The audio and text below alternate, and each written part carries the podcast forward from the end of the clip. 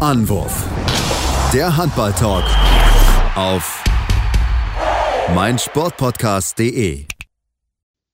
Hallo und herzlich willkommen zu einer neuen Folge Anwurf der Handball-Talk bei meinsportpodcast.de. Wir nehmen unmittelbar jetzt heute hier auf. Wir, das heißt Patrick äh, und ich. Hallo Patrick, wir nehmen unmittelbar nach dem Deutschlandspiel auf gegen die Niederlande.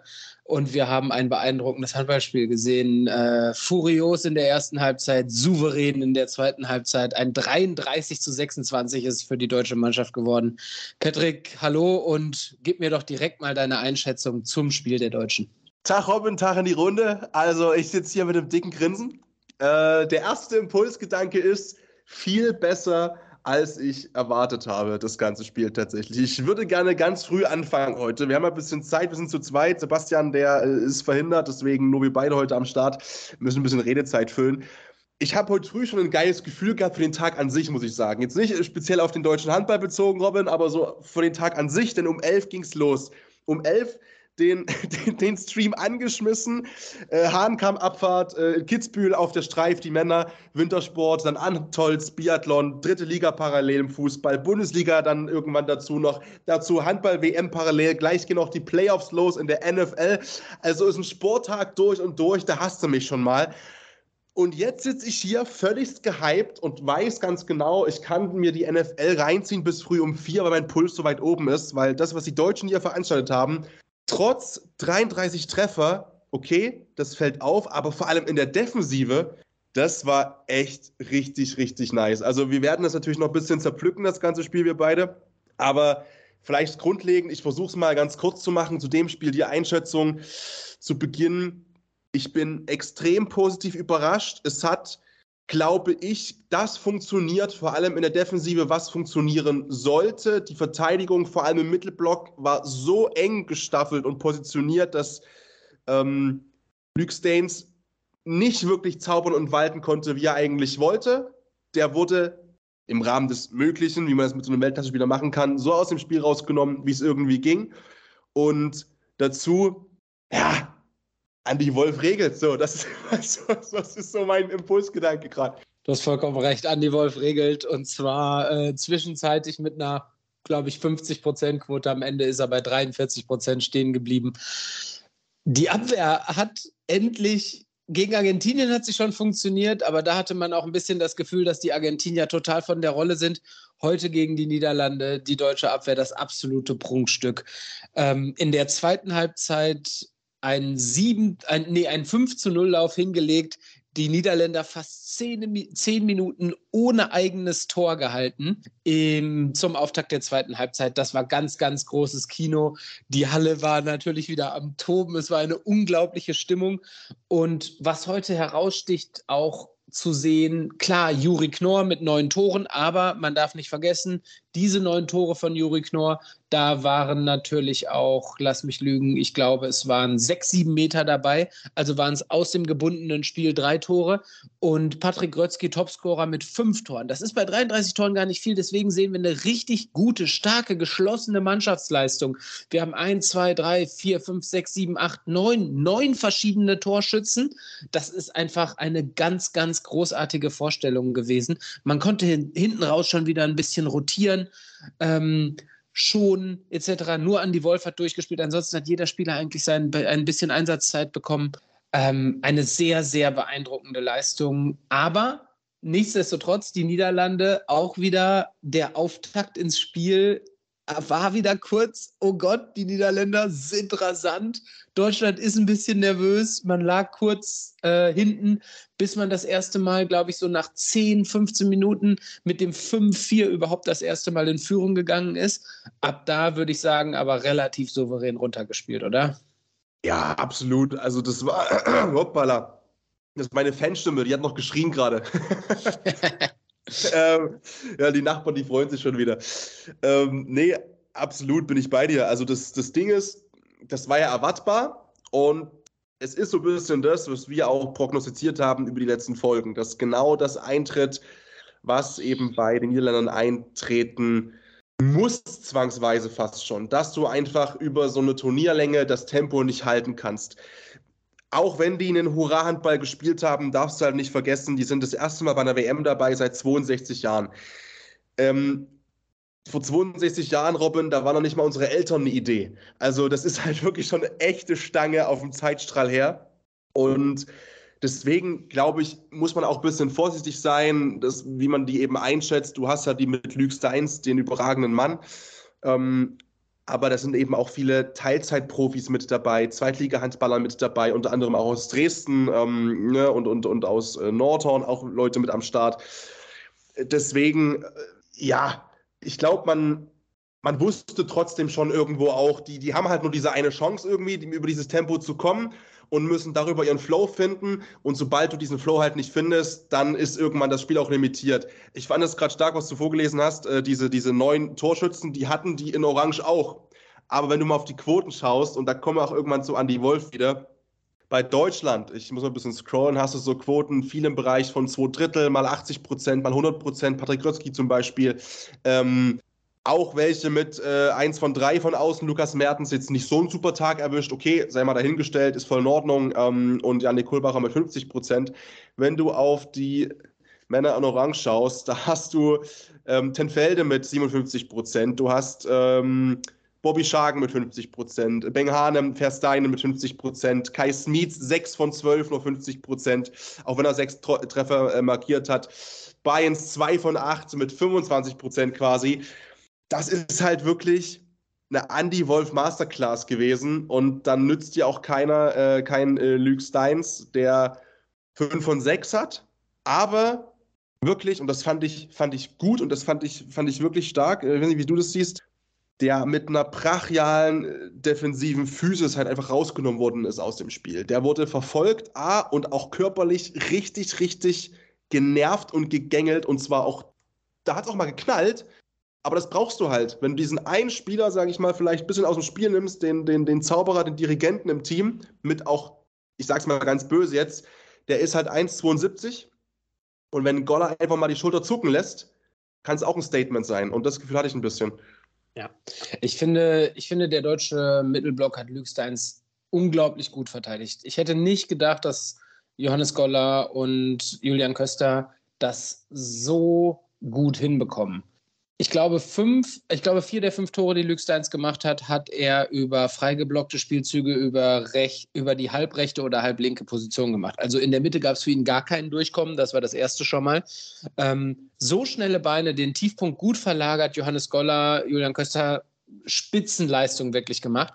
Ich muss allerdings auf der anderen Seite auch meinen Hut vor Luke Steins ziehen, weil ich habe selten jemanden 60 Minuten im Angriff so auf den Deckel bekommen sehen. Wirklich, so durch, der wurde so durch den Fleischwolf gedreht von der ganzen deutschen Abwehr.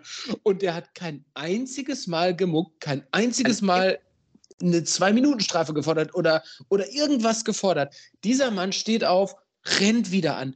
Ein absolutes Stehaufmännchen. Das ist unglaublich. Also Luke Steins, trotz der ja, ich hätte vielleicht ein bisschen mehr von den Niederländern noch erwartet, weil sie ein bisschen vielleicht auch gehypt wurden. Aber Luke Steins sticht aus dieser Truppe wirklich einfach nochmal hervor und ist meiner Meinung nach hervorzuheben. Wir haben aber ähm, nochmal äh, auf die deutsche Seite blickend ihn auch schon kurz angesprochen. Lass uns noch einmal vielleicht etwas ausführlicher über Andreas Wolf sprechen. Er ist nach dem Spiel zum Man of the Match äh, gewählt wurden, vollkommen zu Recht. Und ich werfe dir jetzt einfach mal eine Statistik noch rüber, mit der du machen kannst, was du willst. Bis zur, glaube ich, 56. Minute hat Andreas Wolf einfach alle sieben Meter gehalten. Völligst, völligst gaga. Also im positivsten Sinn das war, das hat so in den ersten zehn Minuten schon sich so ein bisschen angebahnt, ne, wenn man das dann so merkt, oh, okay, man, man spürt das, man spürt das, wenn ein, ein Keeper da ist, aber man spürt es auch noch mal ein bisschen extra, wenn, wenn ein Keeper richtig da ist. So, und das war im ganzen Turnier schon irgendwie so ein bisschen mein Eindruck, dass die deutschen Keeper beide wirklich da sind. Aber jetzt war er wieder ein bisschen mehr Tier. Jetzt war er einfach Wolf. Wirklich. Also ich kann nicht anders formulieren. Es war halt so diesen, diese, diese ersten zwei, drei, vier Paraden, die einfach gepasst haben, relativ schnell im Spiel. Und die dritte oder vierte war es, glaube ich, die relativ spektakulär war. Und dann ist er aber ausgerastet. Und dann hat er sich bereits nach zehn Minuten so reingefräst in den Kopf von Oranje. Also völligst abstrus. Und ich wüsste, wie gesagt, ich wüsste nicht, weil ich das letzte Mal jemanden gesehen habe, der, der für eine 7-Meter-Efficiency von 25% sorgt bei den Gegnern. Also der hat ja auch, muss man dazu sagen, Robin, der hat auch drei gehalten. Also die waren ja einfach alle drei gehalten vorher. Die waren nicht vorbei oder drüber, die waren einfach gehalten. Ja. Ja, es war unglaublich. Also wir hatten ja, wir haben ja die fast zehn Minuten ohne Tor zu Beginn der zweiten Halbzeit schon angesprochen.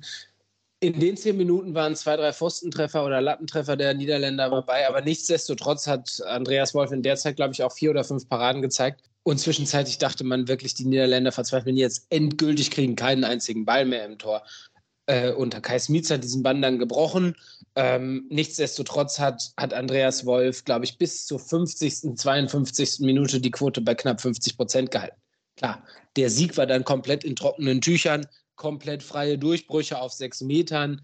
Da geht die Quote natürlich ein bisschen in den Keller, aber nichtsdestotrotz ist das, was wir vorher schon gesehen haben, gehofft haben, vermutet haben, dass Andreas Wolf komplett zu 100 Prozent im Turnier ist, hat sich jetzt heute nochmal komplett bestätigt. Das war unglaublich, diese Vorstellung. Ich glaube, wir reden die ganze Zeit oder die ganze WM über schon darüber, dass er sich auch mental und, und als Teamplayer anders positioniert hat jetzt zu dieser Weltmeisterschaft, anders umgeht mit seiner Rolle. Aber nichtsdestotrotz glaube ich auch, dass dieses Spiel heute, wo es wirklich um viel ging, nämlich das dürfen wir jetzt nicht außen vor lassen, haben wir noch gar nicht erwähnt. Deutschland ist sicher im Viertelfinale natürlich jetzt schon bei. Ja, irgendwas war noch. ähm, aber ich glaube, dass ein Spiel wie dieses mit der Leistung, die Auszeichnung, diese Individualauszeichnung Spieler des Spiels, ist für jemanden wie Andreas Wolf auch nochmal so ein bisschen Balsam auf die Seele, oder nicht? Ja, weil ich glaube, du kannst natürlich, also äh, wir wissen ja, mentales Training, äh, was er sich da auch äh, zu Gemüte geführt hat und auch den Sportpsychologen, den er konsultiert hat, was, was eine super geile Sache ist und, und auch nochmal diesen Reifeprozess wirklich auch zeigt. Und ich war wirklich, habe ich ja auch schon vor, vor einer Woche ungefähr gesagt, als das Turnier losging, vor über einer Woche, sehr gespannt eben auf gerade diesen Andreas Wolf im Sinne von, wie viel Wahrheit steckt da drin und wie viel ist vielleicht auch nur erstmal so ein bisschen nach außen postuliert, um das Team auch ein bisschen zu beruhigen, um auch zu zeigen, hey, oder sich selbst auch einzureden, na, ich bin ja ruhiger geworden und ich bin ja ruhiger geworden, äh, obwohl dann trotzdem deine Badeschlappen äh, schmelzen in der Dusche, weil du so glühst einfach. Aber er hat es untermauert. Und heute war für mich der perfekte, der perfekte Beweis, ähm, genau diese Mischung gefunden zu haben, die es, glaube ich, zu einer Weltklasse-Leistung macht. Nämlich einerseits dieses völligste emotionsgeladene auf, aus der Haut fahren und völligst wirklich Schaum vorm Mund da einfach in Richtung Niederlande spucken. Auf der anderen Seite aber, wenn er draußen war, auf der Bank, ganz ruhig, nicht viel Heckmeck, nicht links, rechts, nicht Hände über den Kopf nach einem, nach einem fehlgeschlagenen äh, Paradenversuch, sondern ruhig, abgeklärt, entspannt und einfach extrem fokussiert und eben nicht so, so unruhig und so mit sich selbst hadern, wie man das halt gewohnt war die letzten Jahre in Teilen teilweise, vor allem in der Nationalmannschaft. Und ähm, das ist geil. Das freut mich zu sehen. Er, er wirkt positiver, auch in den Interviews nach dem Spiel. Das war vor zwei Tagen schon so, ne? Da wurde hier geflaxt über, wenn die Jungen gegen die Alten Fußball spielen, nach dem Spiel, äh, im Training und so weiter und so fort. Und da gab es Zeit Sprüche und da lief auch nicht alles glatt gegen Argentinien sicherlich, ne? Wo er sagt, ey, wir müssen an Kleinigkeiten arbeiten. Aber er scheint sich, ich weiß nicht, Robin, nicht mehr so zu, zu, zu Herzen zu nehmen einfach. Und das ist dieser Leistung so krass zuträglich. Absolut, absolut. Ich bin gespannt, wie es mit einem in der Form aufgelegten, neu geordneten, aufgestellten Andreas Wolf, wie weit es da noch gehen kann. Der nächste Gradmesser wird natürlich in zwei Tagen gegen Norwegen zu sehen sein. Norwegen hält sich auch weiterhin komplett schadlos.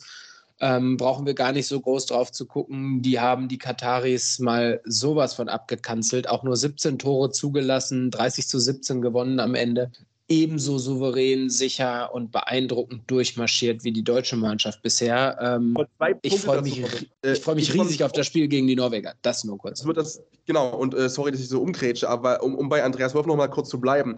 Ähm, das eine ist ja, dass er eine Top-Leistung abspult und dass er, sage ich mal, also wir können, wir können mal ein bisschen aus dem Nähkästchen plaudern, auch wir haben eine WhatsApp-Gruppe und äh, wir waren uns alle so ein bisschen einig, gerade auch beim, beim Spiel schon, dass das ein Wolf in der EM-Form von 2016 ist.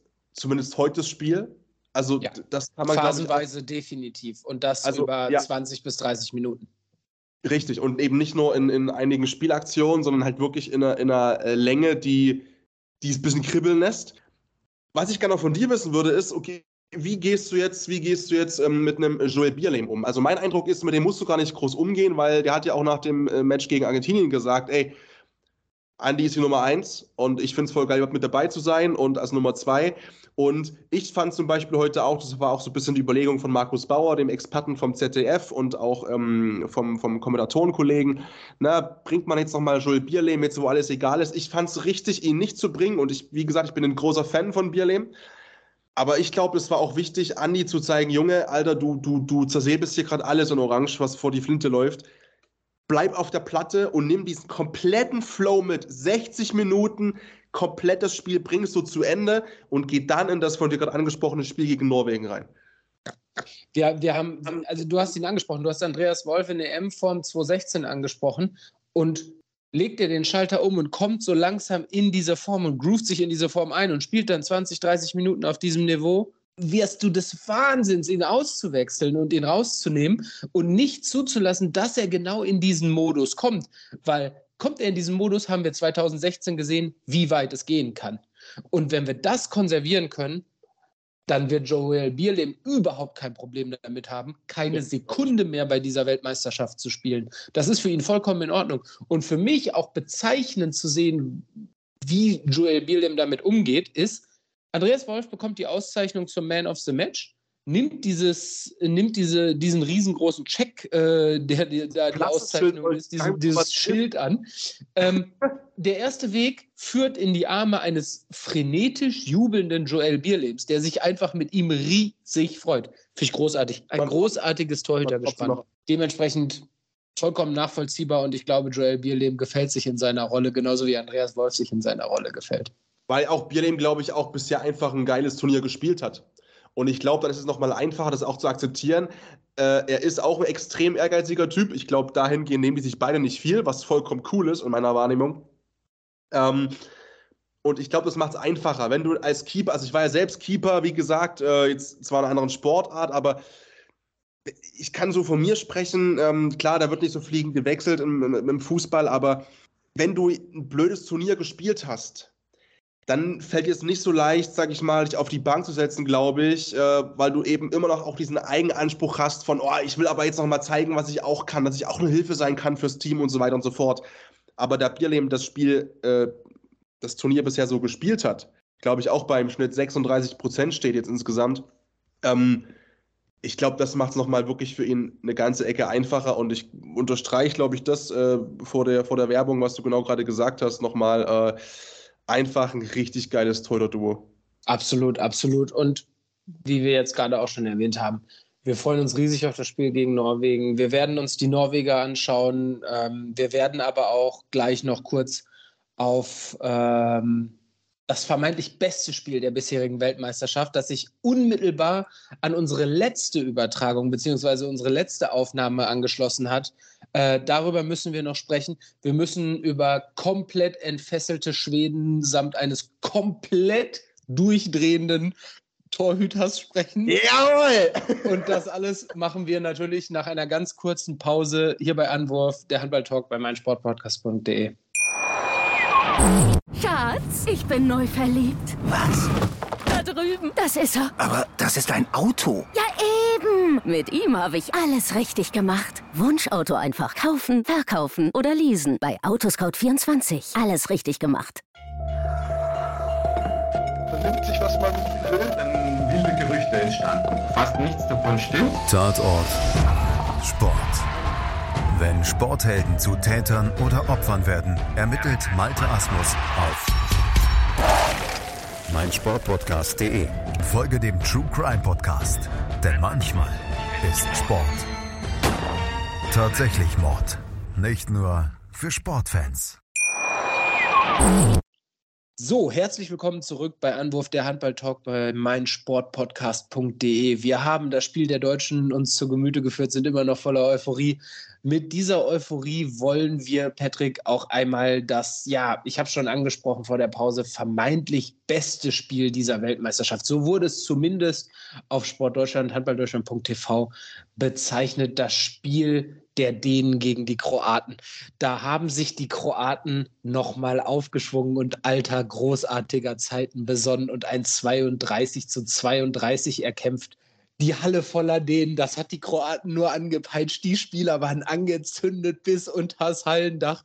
Eine Stimmung, Wahnsinn, ein Handballkampf, oder nicht? Ja, es ist fantastisch. Also, das ist genau das. Das ist genau das ist für mich so, wie gesagt, äh, ich sag's ja ab und zu mal, ich bin jetzt noch nicht Ewigkeiten als Kind, war ich noch nicht im Handball groß drin, abgesehen von der WM 2007. Meine Handballzeit ging so los 2017 dann, als ich nach Leipzig gezogen bin und dann als Reporter für den DFK angefangen habe zu arbeiten, beziehungsweise für den Medienpartner.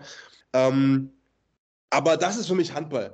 Das ist für mich Handball, was ich so das erste Mal so kennengelernt habe, 2017 und was ich in, einfach in dieser Exzessivität und Ausprägung liebe. Und ich bin sowieso ein Typ, das weißt du ja auch inzwischen ich mag es, wenn es knistert und ich mag es, wenn es auch mal eklig ist und wenn es mal wirklich, wenn es mal komplett, natürlich immer noch in einem Rahmen, in einem verfassungsrechtlichen Rahmen, in einem friedlichen, gewaltlosen Rahmen, aber wenn es komplett über die Stränge schlägt, an der absoluten Grenze des Machbaren, aber noch eben noch, noch machbar.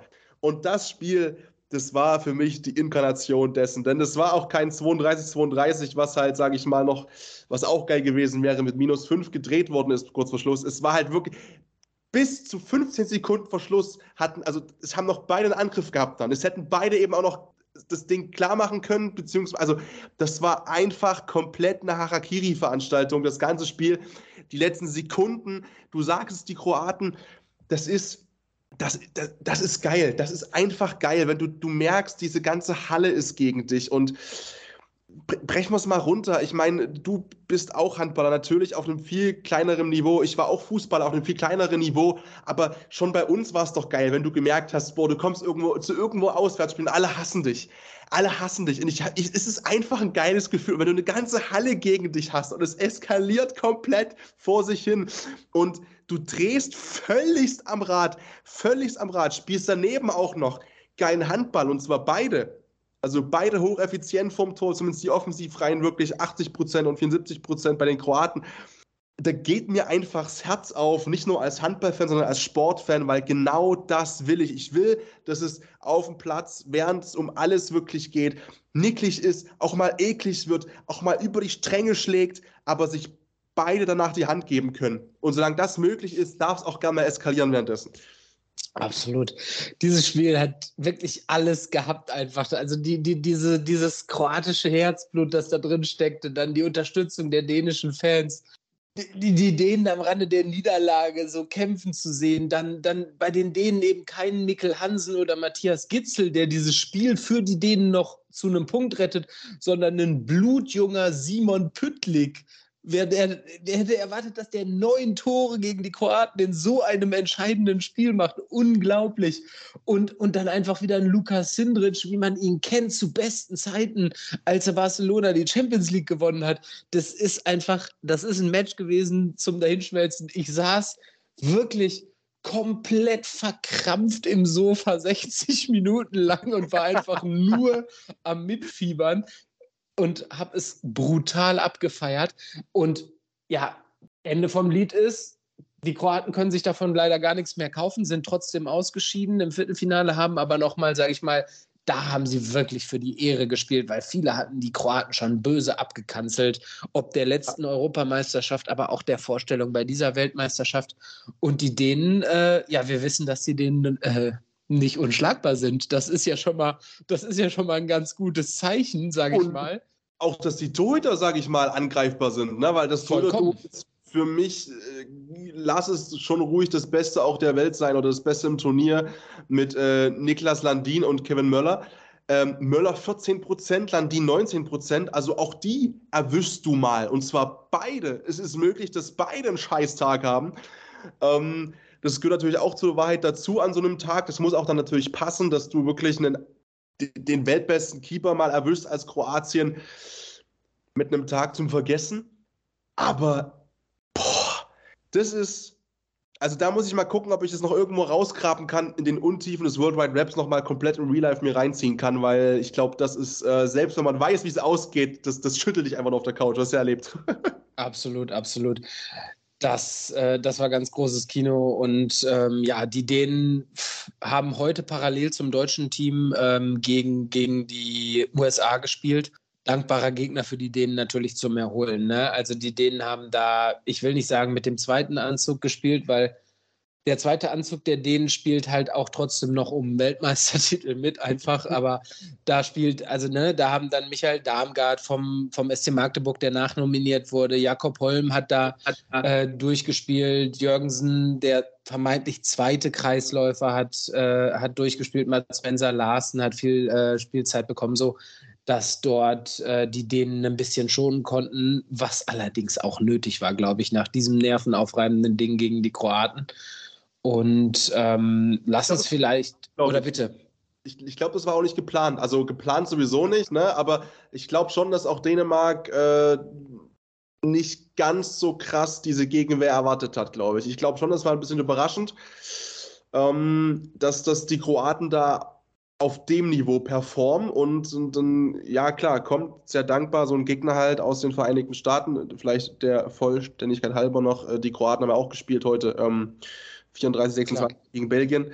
Ähm, du wolltest zur nächsten Partie, Robin, erzähle, wo geht's Genau, hin? ich wollte, nachdem die Dänen sage ich mal, gefallen sind. Also gestrauchelt, aber noch nicht ganz gefallen, gefallen und wieder aufgestanden, aber äh, den Mythos der Unbesiegbarkeit abgelegt haben, gibt es leider immer noch ein Team, das weiterhin den Mythos der Unbesiegbarkeit aufrechterhält.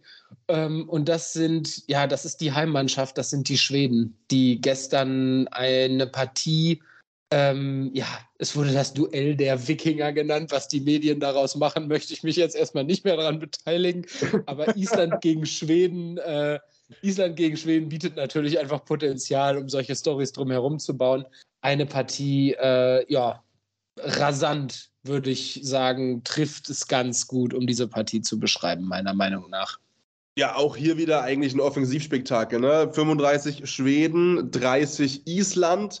Das klingt erstmal nach viel Plimborium und wenig Torhüterleistung. Wenn wir aber auf die Werte schauen äh, und checken, wie die Prozente gleich ausfallen, dann merken wir, das war aber auch einfach ein Spektakel, wo es eben hin und her ging. Island, okay, mit Hallgrimsson 23 Prozent.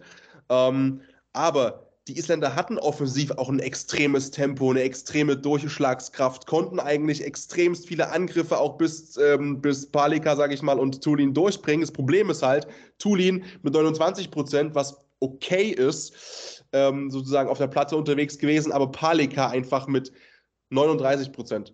Und das ist eben das, das Prunkstück, dass du halt nicht nur als Schweden vorne einfach lodern kannst, aktuell, wie ein Feuer, sondern dazu eben auch noch, und das ist das Wichtige, zwei Keeper hast. Ich glaube, Tulin ist nach wie vor irgendwo im, im Grobschnitt irgendwo bei 50 Prozent unterwegs in dem Turnier an Quote äh, über vier, fünf Spiele, was völlig Banane ist. Palika auch irgendwo, ich glaube, im 41er-Bereich. Die performen beide extrem. Und vielleicht Palika würde ich mich gerne noch ein bisschen vorbereiten, die nächsten zwei, drei Minuten. Lass uns gerne mal über die Feldspieler sprechen und dann ja. kommt zu meinem, meinem Thema des Tages. Aber à la Bonheur. Sehr gerne, sehr gerne. Ich habe mir die Feldspieler, ich habe die Feld, ich habe natürlich mein Auge eher auf die Feldspieler geworfen, weil ich die natürlich immer so ein bisschen mehr im Blick habe. Lass uns, lass uns, beim, lass uns beim unterliegenden Island vielleicht ein bisschen anfangen. Ähm, Bjarkima Ellison, wenn du mich fragst, der aktuell beste Linksaußen der Welt. Das sehe ich nicht nur durch die TVV Lemgo-Brille, äh, wo er ja nicht mehr ist, aber wo er uns als, sage ich mal, Lemgo-Sympathisanten wirklich schöne Jahre beschert hat, ähm, hat sich zum Top-Torjäger äh, dieser WM aufgeschwungen mit äh, acht Toren bei lediglich zwei Fehlversuchen. Das ist eine ja, einfach super starke Vorstellung gewesen. Aber wen man auch ansprechen muss, ist Oma Ingi Magnusson, von dem man, glaube ich, in einem Spiel gegen die Schweden mehr erwartet hätte. Er hat am Ende zwei Tore gemacht und stand lange auch dann nicht auf der Platte, obwohl er vermeintlich gar nicht angeschlagen war. Gut, was vor, im Vorhinein auch noch erwähnt werden muss, Aaron Palmerson, Wadenprobleme gar nicht mit auf der Bank. Natürlich ein herber Verlust für die Isländer, weil in einem Spiel, in so einem Spiel gegen die Schweden brauchst du auch Erfahrung, ganz einfach. Und die lieferten Aaron Palmerson, der in den richtigen Momenten Tempo rausnehmen kann, so dieses, dieses Tempospiel der Schweden damit vielleicht auch ein bisschen beeinflussen kann. Aber nichtsdestotrotz würde ich auch sagen, die Schweden hätten das auch gewuppt, wenn Aaron Palmerson auf der Gegenseite gegen sie gestanden hätte. Und dementsprechend äh, muss man einfach den Hut ziehen und sagen, die Schweden fliegen oder schwimmen auf einer Welle mit den Fans im Rücken die, glaube ich, ja, nur ein Ziel kennt und ja auch ein Ziel wirklich sehr, sehr wahrscheinlich werden lässt, nämlich diesen WM-Titel. Ja, ähm, interessant. Ich habe heute noch mal äh, bei, bei Sky Deutschland kam heute die neue Folge meine Geschichte raus mit Bob Hanning und da haben die Kretscher angerufen und Kretscher hat nochmal gesagt, ja, für mich sind es die Ideen. Ähm, klar, Aufzeichnung, das haben die auch vor einigen Tagen schon aufgezeichnet. Äh, ich glaube auch inzwischen würde auch Stefan Kretschmer sagen, naja, wird eher blau-gelb. Also ich, ja, ähm, das ist schon eindrucksvoll, wie die eben auch Isländer herspielen, äh, wo wir davor ja auch vor einigen, das klingt wieder natürlich jetzt so nach dem Motto, ja, wir reden die Isländer schlecht. Nee, also wir haben ja selbst vor einigen Tagen noch hier gesessen und gesagt, das ist eigentlich, für manche ist das mehr als ein Geheimfavorit äh, und sogar ein Mitfavorit. Ähm, weil du eben, wie gesagt, Oma Ingi Magnusson angesprochen hast beispielsweise, äh, der allgemein, glaube ich, nicht ganz das Turnier in kompletten spielt, was er sich vorgestellt und vorgenommen hat. Das kann man, glaube ich, auf alle Spiele beziehen, äh, komplett in Summe. Ähm, Palmerson fehlt, ist ja auch, glaube ich, kurz davor ausgefallen erst, ne? Eigentlich beim, beim Ja, ganz Warm genau. Also man war davon ausgegangen, dass er aufläuft, aber dann ja. fehlte er eben auf dem Spielberichtsbogen und wurde eben auch nicht beim Warmmachen gesehen, sodass dann erst im Laufe des Spiels, ja. beziehungsweise zu Beginn durchsickerte, ja. äh, dass es die Wade ist. Ja. Dann hast du, klar, ähm, Edison, da, da, kann ich nicht als Lemgo natürlich, ja, wäre natürlich schön, wenn ein Lemgo der beste Linksaußen äh, der Welt spielen würde. Ich glaube, ähm, in Anbetracht dessen, Robin, das, das Westbrem Champions League Spiel, ist es, glaube ich, in Summe okay, wo er jetzt ist.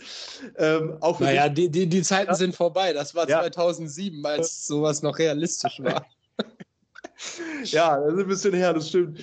Äh, nein, aber jetzt, um auf die Schweden zu sprechen zu kommen, das ist halt krass, weil genau das, na klar, auch wir saßen vor einer Woche hier, aber das ist, das ist auch das Schöne bei einem Turnier. Vor einer Woche saßen wir hier, oh, der Druck ist groß zu Hause und oh, die erste Halbzeit und oh, das war nicht so souverän, wie man, ja, komm, Pustekuchen. Also die fiedeln hier durch wie eine Philharmonie. Also das ist wirklich komplett Banane und das ist auch, und das ist eben genau das, die spielen und ich habe, da kann auf der Gegenseite bisher stehen, wer will.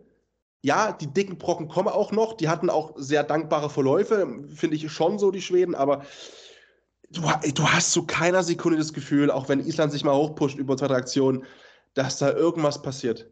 Dass da irgendwie was, was, was passieren kann entgegen Blau und Gelb. Ähm, und dazu eben noch, wie gesagt, die Offensive und hinten drin Jetzt geht's los. Jetzt kommen wir zu ihm. Pass auf. Ey, hinten drin. Mein Mann, mein Junge, mein Boy, Alter. Andreas Palika. Also ich weiß nicht, du hast die, du hast die Situation gesehen, sicherlich. Äh, es gab eine Situation, die habe ich gesehen und wusste ganz genau, ah ja, jetzt gibt es wieder Post, wenn ich das sage. Aber könnt ihr ja gerne machen. Schreibt uns bei Instagram. Wir sind da extrem aktiv ähm, bei Instagram seit, seit kurzer Zeit. Ballern da extrem viel Content raus für euch. Vor allem der Robin, der macht das mit äh, ganz viel Herzblut. Schreibt uns da mal eine Meinung dazu, zu dem, was ich vielleicht auch sage, oder zu Robin. Auch, wir sind ja alle verlinkt hier. Gerne mal eine Meinung dalassen, allgemein zum Podcast, aber auch zur Kontroverse Palika, weil meine Meinung ist ganz klar. Robin grinst schon.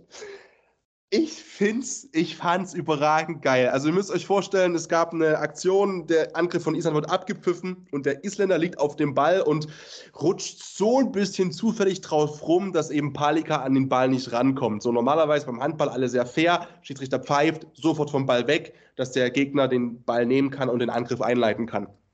Und da war es eben so ein bisschen, beim Fußball würde man sagen, Zeitspiel oder unfaires Spiel, den Ball hinten zurückhalten. Und Palika in Ringermanier rüttelt da an dem Isländer rum, der auf dem Boden liegt, der sich nicht zur Wehr setzt ähm, und nur zum Schiedsrichter guckt und, und, und fragt, was ist denn jetzt hier los und drum und dran.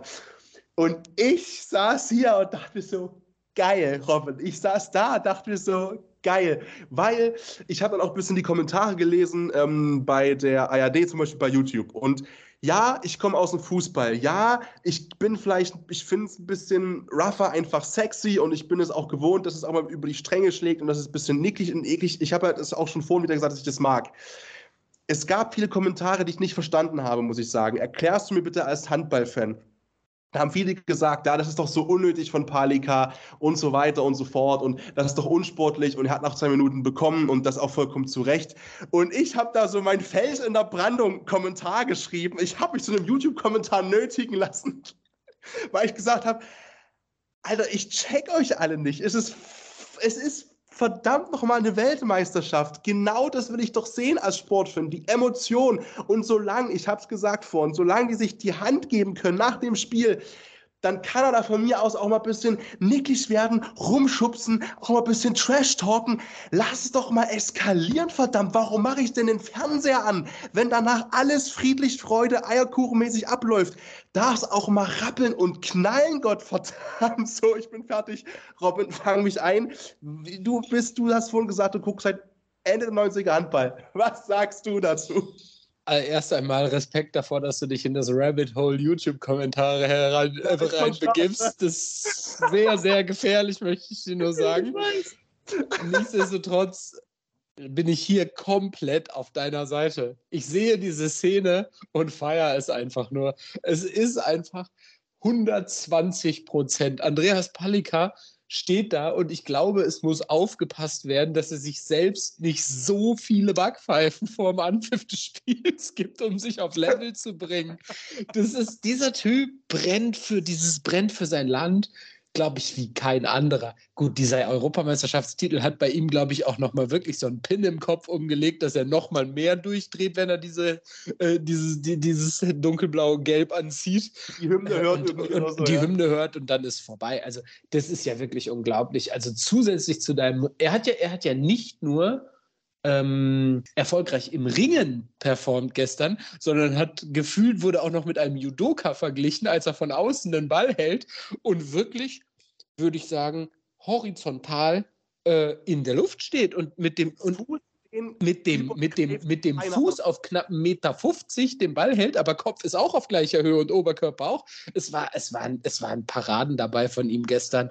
Ich finde, die Quote spricht am Ende nicht für seine Leistung, weil mit seiner, mit seiner Präsenz, mit den Paraden, die er gezeigt hat, in den Situationen, in denen er ihn gezeigt hat, ich würde mal interessieren, ähm, die Quote der komplett frei, unbedrängt von sechs oder sieben Metern gehaltenen Bälle ähm, bei der letzten Europameisterschaft und bei dieser Weltmeisterschaft, weil da sehe ich Andreas Palika im Moment als einen der besten Torhüter der Welt bei diesen Würfen kann es nicht genau ausrechnen, aber äh, bei den 6-Meter-Dingern, bei den frei vom Tor, hat er weggenommen 7 von 13. Das sind über 50 Prozent.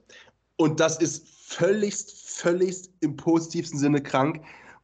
Und genau was du gesagt hast, diese Präsenz, diese, diese Parade, wo er quer in der Luft liegt, äh, liegt die du beschrieben hast, ähm, ohne Bodenkontakt. Dann diese Ringeraktion, sag ich mal, dieses Schreien, dieses Schaumvermundige, dieses einfach voll Dasein das ist ja auch, sage ich mal, ein komplettes Signal an Island.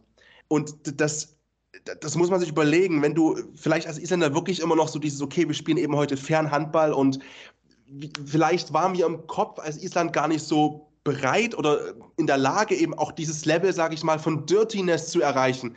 Aber obwohl es ja nicht dirty war, also es war ja nichts unfair, er hat jetzt nicht die Augen ausgekratzt oder so im Liegen. Ähm, und das ist, glaube ich, auch sowas, was sich in den Kopf rein frisst, wenn du weißt, wir rennen hier gerade auf einen Torhüter zu, der guckt uns an, der, ey, wenn die Arena dunkel wäre ohne Licht, der jagt uns übers Feld und beißt uns, ja. Der macht uns komplett alle. Der hat Schaum vom Mund, der ist heute in einem richtig geisteskranken Modus unterwegs. Du hast Respekt, du hast einfach Angst und das hemmt dich auch. Natürlich tut es das, wenn du weißt, der macht heute keine Gefangenen, der ist im Modus You can't sit with us unterwegs das, das, das, das beschäftigt dich. Das ist auch Thema natürlich so. Und das weißt du auch als Mannschaft, du spürst es einfach. Und dazu eben, wie du halt sagst, dazu on top ist er ja nicht nur eskaliert, sondern hat eben das auch noch mit Leistung untermauert. Und das ist halt einfach, ja, es war eine Masterclass. Sorry, also Palika, ich brauche so ein Trikot, sorry, also ich bin völlig, völlig angezündet. Ja, hast du Hast vollkommen recht, hast du vollkommen recht. Die, die Schweden haben sich mit dem Spiel, glaube ich, selber nochmal irgendwie auf, ein, auf, auf noch ein Level höher gepusht und gehen jetzt natürlich ganz sicher, stehen jetzt schon als Gruppenerster fest. Das, was wir erwartet hatten, nämlich die Brisanz in der Vorrundengruppe 2, genau die haben wir jetzt auch bekommen. Das ist da ähm, so, dass es da am Sonntag ähm, tatsächlich morgen schon zum großen Finale kommt. Ich glaube, alle Trümpfe liegen aktuell, ähm, liegen aktuell bei den Ungarn. Die Ungarn spielen gegen die Kapverden, ähm, stehen aktuell, lass mich lügen, die Ungarn stehen bei vier Punkten, die Portugiesen zwar bei fünf Punkten, die Portugiesen müssen aber dieses sehr schwere Spiel eben gegen die Schweden antreten. Ich glaube nicht, dass die Schweden bei dieser Heim-WM in dem Flow, in dem sie gerade sind, einen Gang zurückschalten werden und diese zwei Punkte irgendwie, naja, aufs Spiel setzen gegen Portugal. Ähm, dementsprechend sehe ich die Ungarn in der besseren Ausgangslage und das Problem ist ganz einfach, auch wenn Island das bessere Torverhältnis hat, wenn die Ungarn das Spiel gewinnen, die Portugiesen verlieren und Island auch gewinnt, äh, geht Ungarn als Gruppenzweiter weiter aufgrund des direkten Vergleichs mit den Isländern in der Vorrunde. Und da rächt es sich eben für die, äh, für die Isländer dann diese Unkonzentriertheit, Ja. das Spiel, sage ich mal, zu verlieren. Allgemein wird morgen, genau, in Gruppe 2 das natürlich entschieden, super spannend. Ähm, aber morgen wartet natürlich auch eins der Highlight-Spiele, ein, ein absoluter Klassiker im Welthandball. Frankreich gegen Spanien. Frankreich gegen Spanien ist dahingehend interessant, weil sich dort entscheiden wird, wer wird ähm, Gruppenerster, wer wird Gruppenzweiter und damit der deutsche Gegner. Das wissen wir natürlich selber erst, wenn Deutschland dann am Montagabend gegen Norwegen den Kracher betreibt. Aber allgemein, Patrick, ähm, der letzte Vorrunden, äh, der letzte Hauptrundenspieltag bietet ja dann jetzt schon wirklich absolut handballerische Feinkost mit Frankreich gegen Spanien, mit Schweden gegen Portugal, mit Deutschland gegen Norwegen, mit in Gruppe 4 dürfen wir nicht vergessen, Ägypten gegen Dänemark.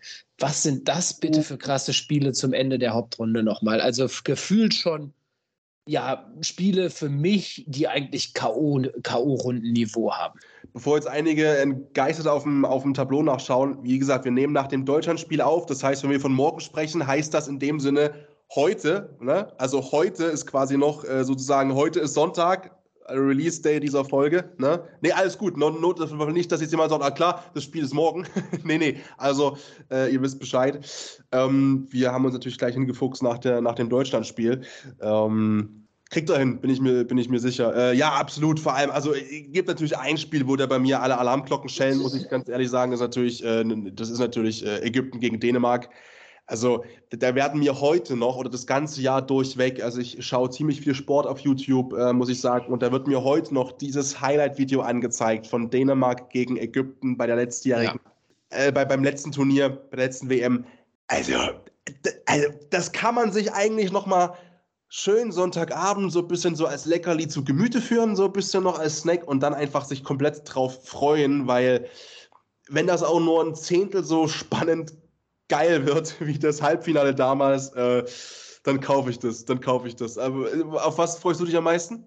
Abgesehen von Deutschland, Norwegen, das muss man vielleicht, das klammer ich jetzt aus. Ich freue mich definitiv auf Frankreich gegen Spanien, einfach unter dem Gesichtspunkt, ähm, ich mag, ich, ich mag, die Art spanischen Handballs, sie zu spielen, nicht so sehr. Ich mag die Art, wie die Franzosen den Handball spielen, sehr, sehr, sehr gern. Ähm, da ja, prallen meiner Meinung nach zwei komplett grundunterschiedene Philosophien des Handball zu spielen aufeinander. Das finde ich immer sehr interessant. Gut, mit dem, mit, dem, mit dem Ausgang natürlich, was für Deutschland passiert. Ich gehe mal natürlich davon aus, dass Deutschland gegen Norwegen gewinnen wird. Dementsprechend halte ich den Franzosen die Daumen, damit Deutschland gegen Spanien spielt, weil ich Spanien für absolut schlagbar halte dieses Jahr bei dieser Weltmeisterschaft. Das äh, finde ich spannend. Ich finde diesen, dieses, ich finde diese Konstellation in der zweiten Vorrunde, in der zweiten Hauptrundengruppe einfach spannend. Die Ungarn legen, legen um 15.30 Uhr vor gegen die Kapverden. Dann ziehen die Isländer gegen Brasilien um 18 Uhr nach und dann spielt Schweden gegen Portugal. Also es ist interessant. Also das wird für, viel, für, für die ganzen Nationen wird es so ein bisschen hoffen, bangen etc. Wie geht's aus? Sowas finde ich immer ja beeindruckend zu beobachten. Gut und dann natürlich, also Deutschland Norwegen hätte ich nicht gedacht, dass dieses Spiel schon so einen hohen Stellenwert, so eine Qualität hat. Aber ja, Deutschland einfach eine sensationelle Weltmeisterschaft bisher. Ich weiß nicht, wann Deutschland das letzte Mal ohne eine Niederlage äh, in eine K.O.-Runde eingezogen ist. Ich meine, dass das noch nicht vorgekommen ist. Und wenn sie die Norweger schlagen, wovon ich absolut ausgehe, dass es absolut im Rahmen des Möglichen ist, ja. nach dieser Vorstellung heute, ähm, ja, dann ist einfach das viel zitierte, dann ist ganz viel drin. Oh, schön. Ja, der musste noch rein, der musste noch raus.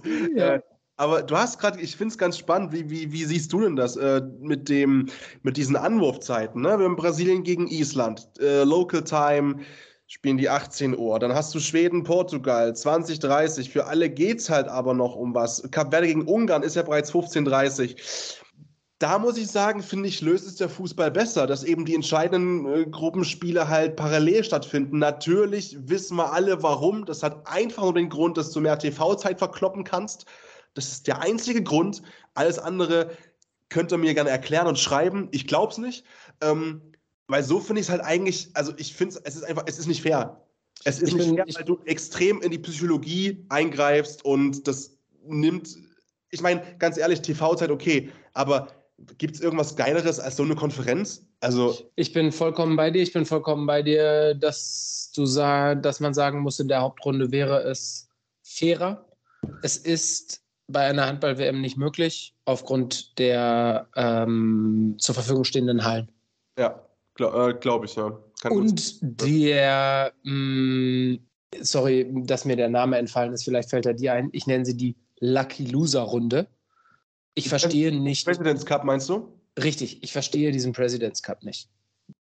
Also ich verstehe beim besten Willen nicht, warum er ausgespielt wird. Würde es ihn nicht geben, krieg, würde man es hinkriegen mit den Hallen, glaube ich. Dann könnte man mit Reiseaufwand natürlich das parallel machen, aber ich bin vollkommen bei dir. Letzter Hauptrundenspieltag verzerrt das ganze Bild ein bisschen. Es liegt aber einfach daran, dass ähm, ja, die, Gruppen sind auf Standorte aufgeteilt, die Mannschaften. Es, da, es wird nicht so viel gereist, es stehen nicht so viele Hallen zur Verfügung. Du siehst es daran, wir haben Polen und Schweden als Ausrichter. Es gibt diese Multi-Ausrichter, weil sonst kriegst du eine Weltmeisterschaft nur in Ländern wie Deutschland, Frankreich oder Spanien wirklich gestemmt. Aber dein Gedanke dahinter ist vollkommen richtig, meiner Meinung nach. So, das heißt, ich war wieder völlig sinnlos am Ragen. Es gibt also offensichtlich eine komplett klare Begründung. Aber äh, gestehe ich jedem zu, ich könnte mir trotzdem schreiben, was ich für ein Schreihals bin. Nein, aber ich glaube, ach, ich bin es ein bisschen schade, muss ich sagen, weil das ist, also das geht mir in jedem Turnier so, das geht mir auch beim Fußball vor allem so. Ich finde immer die Vorrunde am geilsten. Wenn du einfach jeden Tag oder die Hauptrunde beim Handball noch mit dazu, wenn du jeden Tag einfach irgendwo, keine Ahnung, früher war es so, du hast umhergesessen auf die Schule ähm, und hast einfach nur Sport geguckt den ganzen Tag. Und klar, dann sind immer mehr Pausen zwischen den Spielen und so weiter und so fort. Deswegen schade, dass jetzt die Hauptrunde zu Ende geht. Andererseits ist heute, slash morgen, slash whatever ihr das hört hier. Es ist einfach noch ein geiler Handballtag und ähm, den werde ich bestmöglich äh, wahrscheinlich wieder auch vom, vom Bildschirm verbringen, neben, wie gesagt, Wintersport. Ich finde es einfach geil. Es ist wieder endlich wieder einfach massiv viel Sport im, im, im Programm überall. Ganz genau, ganz genau. Und vor allen Dingen äh, hat das Thema Corona bisher bei dieser Weltmeisterschaft ja noch keine Rolle gespielt. Wir wissen von keinen großartigen Corona-Fällen, Ausbrüchen etc. Die Hallen sind voll, die Stimmung ist sensationell. Und ja, das würde ich mal sagen, sollten wir weiter verfolgen und natürlich auch das, das nächste deutsche Spiel, das nächste deutsche WM-Spiel. Ähm, wir können euch jetzt schon mal mh, mm, aus dieser Folge entlassen mit dem Hinweis, dass wir am Montag eine neue Folge aufnehmen werden, die dann erscheinen wird. Und da haben wir als Gast niemand Geringeren als die Kapitänin der deutschen Damen-Nationalmannschaft, Emily Bölk, wird bei uns zu Gast sein, ähm, die ja ihren Blick auf das deutsche Team werfen wird und es einschätzen wird und die Chancen einschätzen wird, aber natürlich auch ähm, aus ähm, Budapest, wo sie im Einsatz ist, äh, berichten wird, wie ihre Saison bisher so läuft und sehr, sehr spannende Einblicke für uns liefern wird. Bis dahin könnt ihr uns natürlich, wie Patrick schon gesagt hat, folgt uns gerne auf Instagram, Facebook etc. Wenn ihr Feedback, Kritik, Anregungen etc. habt, schreibt uns gerne direkt und ansonsten hört ihr uns natürlich überall, wo es Podcasts gibt. Ähm, und wir freuen uns, wenn ihr uns auch weiterhin bei dieser WM, aber auch natürlich darüber hinaus verfolgt. Und danke dir, Patrick, für diesen schönen Talk direkt nach dem deutschen Spiel gegen die Niederlande. Jetzt muss ich langsam meinen mein Puls so in den Schlafbereich. Wobei, warte mal, nee, nee, warte mal. NFL, das ist, das ist kein Schlafbereich, zum Glück. Zum Glück ist der Puls jetzt oben immer noch. Geht's direkt Optimal. rüber zur nächsten Sportart. Weiter, immer weiter. Genau. Wir hören uns. Bleibt gesund, alle da draußen. Macht's gut. Peace. Anwurf. Der Handball-Talk auf meinsportpodcast.de. Schatz, ich bin neu verliebt. Was? Da drüben. Das ist er. Aber das ist ein Auto. Ja, eben. Mit ihm habe ich alles richtig gemacht. Wunschauto einfach kaufen, verkaufen oder leasen. Bei Autoscout24. Alles richtig gemacht. Wie baut man eine harmonische Beziehung zu seinem Hund auf? Puh, gar nicht so leicht. Und deshalb frage ich nach, wie es anderen Hundeeltern gelingt, beziehungsweise wie die daran arbeiten. Bei Iswas Dog reden wir dann drüber. Alle 14 Tage neu mit mir, Malte Asmus und unserer Expertin für eine harmonische Mensch-Hund-Beziehung, Melanie Lippisch. Ist was, Dog? Mit Malte Asmus. Überall, wo es Podcasts gibt.